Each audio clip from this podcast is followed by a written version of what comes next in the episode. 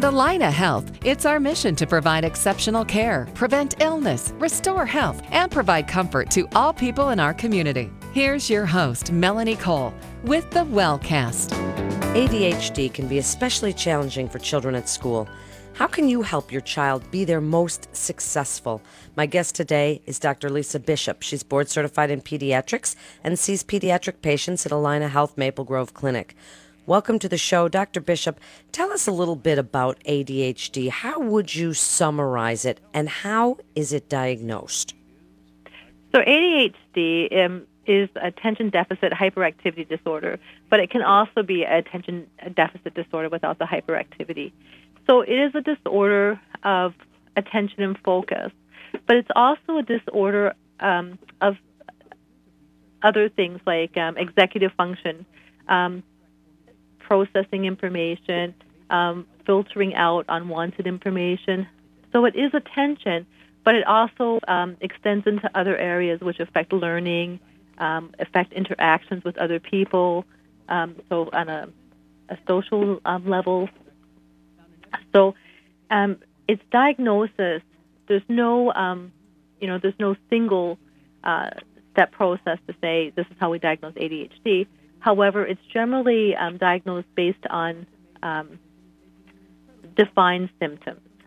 So, um, symptoms of uh, poor impulse control, uh, symptoms of poor attention, often poor organization. Um, so, there, it's defined by um, the American um, Psychiatric Association Diagnostic and Statistical Manual. So, these criteria, which are set out, um, you're looking at a questionnaire, uh, usually the Conners questionnaire, which is given to schools and to parents. So the the symptoms of ADHD must be present in more than one environment. So if it was just present at school, um, we would look for something, you know, related to, you know, maybe something specific with that school. So it must occur at home and in school, or at home and at work. So in at least two environments.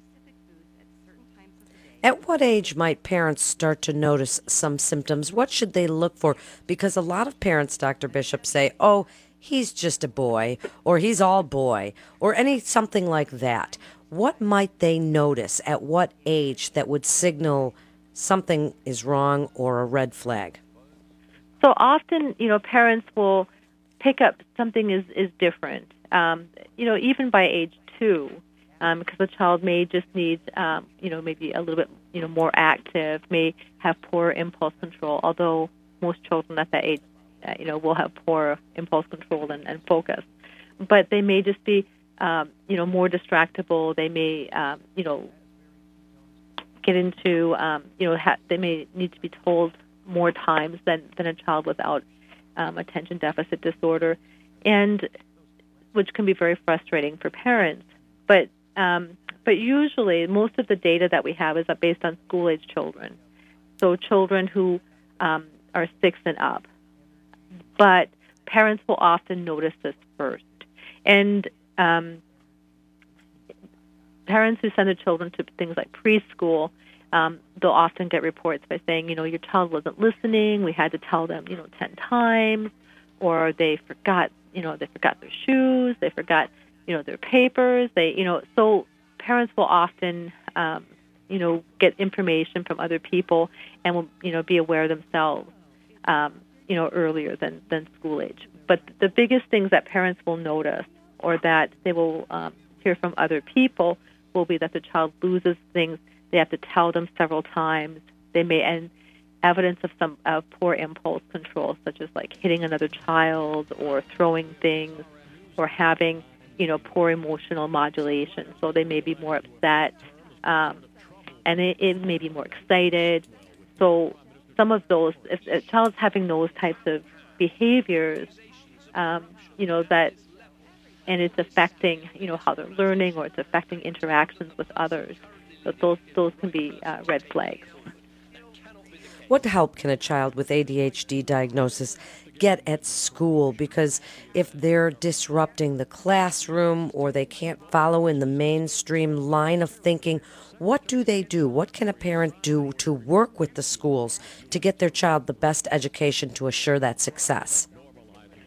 So with ADHD, um, the first the first thing that should be done is getting a diagnosis.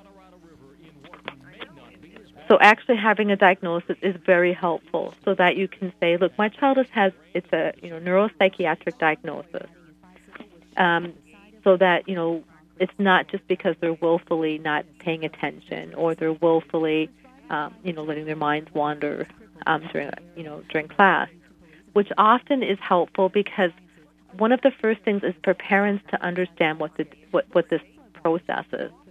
Um, because if parents understand that this is not a willful, um, you know, disorder, that the child's not just, you know, wanting to not pay attention, or that they're just, you know, um, ignoring, you know, instructions on purpose, but very often they're missing a lot of that information. So if parents can understand that this is a neuropsychiatric disorder, um, and that there are certain things that are going to be difficult for them. It's like if a child is having, you know, is in a wheelchair, there's certain accommodations which can help that child um, to have the same access to things as their peers. And it's the same with ADHD, or someone has described it as, as getting glasses. So if if you have your child who doesn't have glasses and they're like wandering around and saying and bumping into things, you know, there's certain accommodations. One of them is getting glasses, but just helping them to um, have the same access to things as their peers. So that's the first thing is for parent, uh, parents to understand the disorder.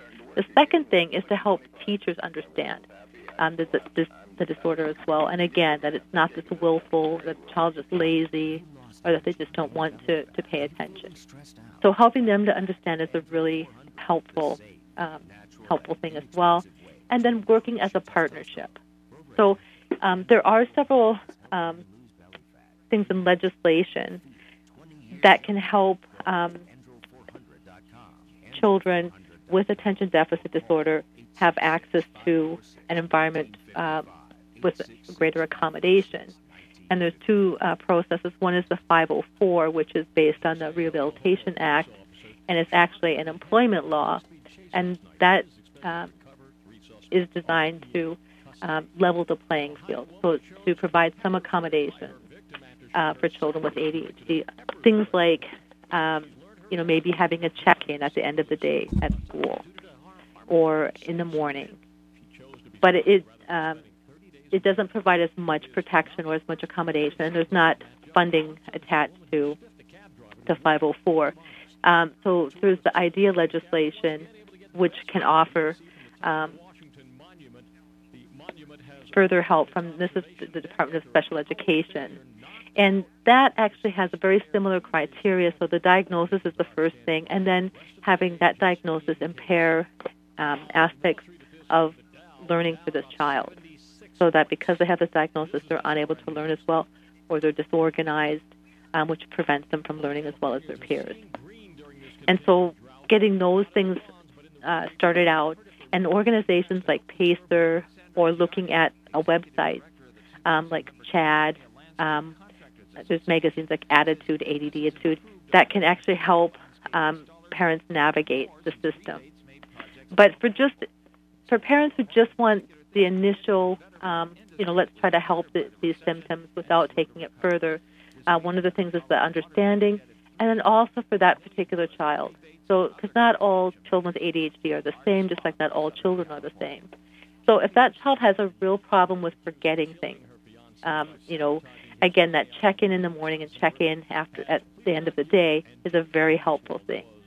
Um, kids with ADHD are often very visual learners, and so when you have them at home, you can have a very colorful chart for them to actually tick a box if they've done it, completed a task.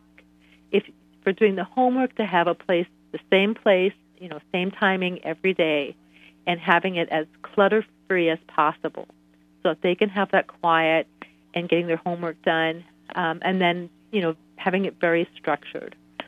The other thing is like having frequent breaks, because um, kids they will have their focus, but after um, you know a period of time, kids with ADD are really going to you know struggle, and at that point you're not going to get good information or good learning um, until they can have a break and have, just move around physically.